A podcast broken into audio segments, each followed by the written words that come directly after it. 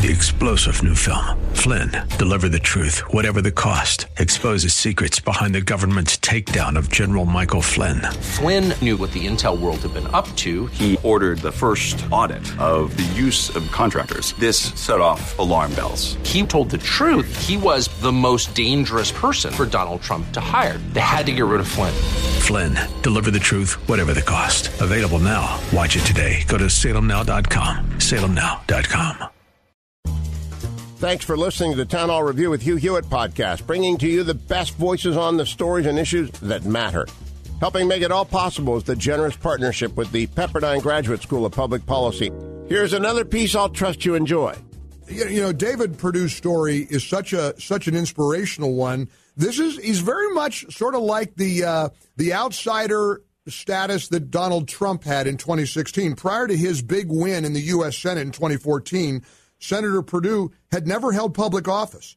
This is a guy who's been enormously successful uh, in the private sector and became uh, really uh, an incredibly popular U.S. senator with no prior political experience. It's a great, great story. And when David Perdue and Kelly Loeffler win on January 5th, that will be the culmination of another great story. After being here in Georgia all week, it's an honor uh, from the studios of AM 920 The Answer to welcome Senator David Perdue to the Mike Gallagher Show. Senator, how the heck are you, sir? I'm great, Mike. I appreciate you coming to Georgia this week to uh, focus some light on this race. I mean, this is the we're the last line of defense. Kelly Loeffler and I know what's at stake. We're out here working 24 hours a day.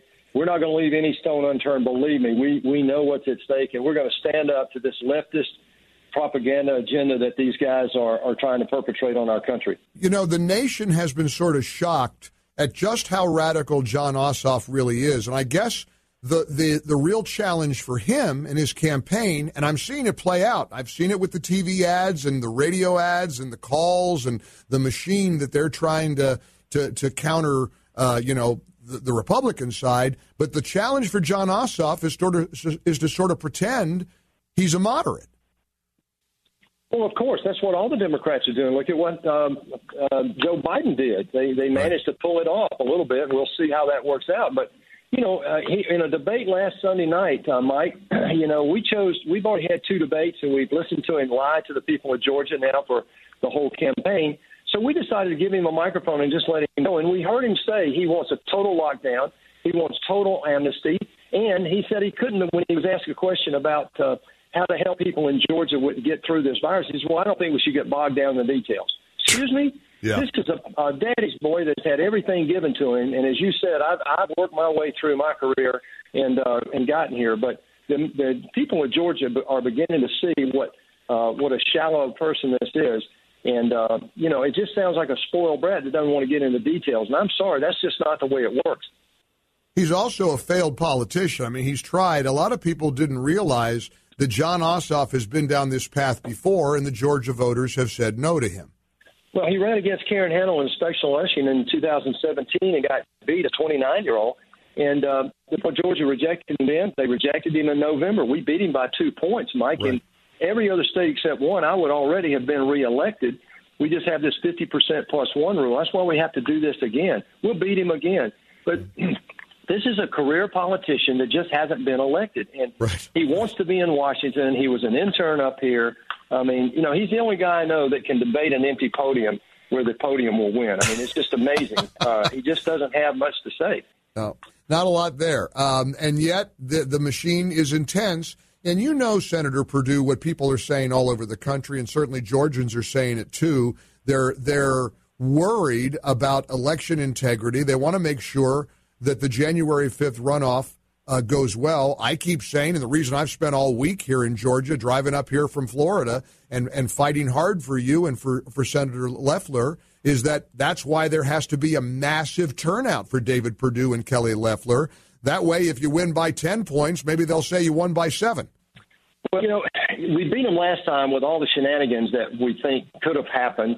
We beat them then. We're going to beat them again. But here's what we're doing now. I mean, we We've gone to the, the state authorities as a federal officer. I have no control over what happens in the state. Right. So we're now taking our legal, legal recourse. We filed a suit. We support the president's uh, Texas suit, and uh, we're hopeful that we will get some recourse here. But this is what we're doing. We're making sure that all the loopholes that could have been taken advantage of in November by the Democrats, we're making sure that those are addressed. Mike, we never had this problem until this past until this year, this past election, right. and it's all because of some of the agreements that were made in 2019, 2020 that led to this. Do you have any doubt that Georgians are enthusiastic about January 5th and in supporting you and Senator Loeffler? Do you see the enthusiasm? Do you feel it as you're out campaigning throughout the state? Oh, I really do. I mean, my opponent's nothing but a rubber stamp, and he's going to be just another vote for Chuck Schumer. People out here understand that. We have one thing that's an issue, and I'll address it straight up. President Trump came to Valdosta last Saturday night right. to remind people yeah, there's been a lot of talk that President Trump got a bad deal in November. David Perdue got a bad deal in November.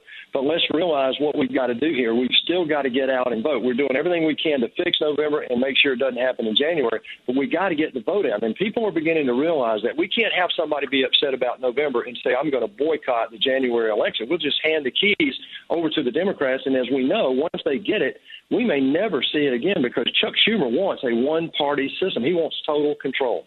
Right. Uh, in fact, he he literally they've they've pretty much said that. AOC has said that as well. We'll play that for you in just a moment. Continuing the Mike Gallagher show from Atlanta, we're in Buckhead in the studios of AM 920 The Answer, where we've been broadcasting all this week, making sure that Georgians are, are ready to vote and uh, and will vote for for David Perdue and Kelly Loeffler to literally save America.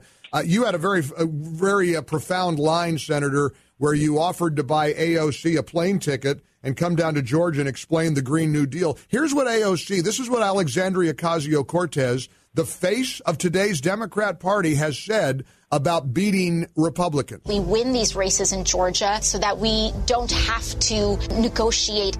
And not only AOC's line, but let's try this one. now one. we take Georgia, and then we change America. Those are two talking points, Senator Perdue. Uh, Chuck Schumer, now we take Georgia, we take America. And AOC, we win so we don't have to negotiate. That is truly how they feel, isn't it?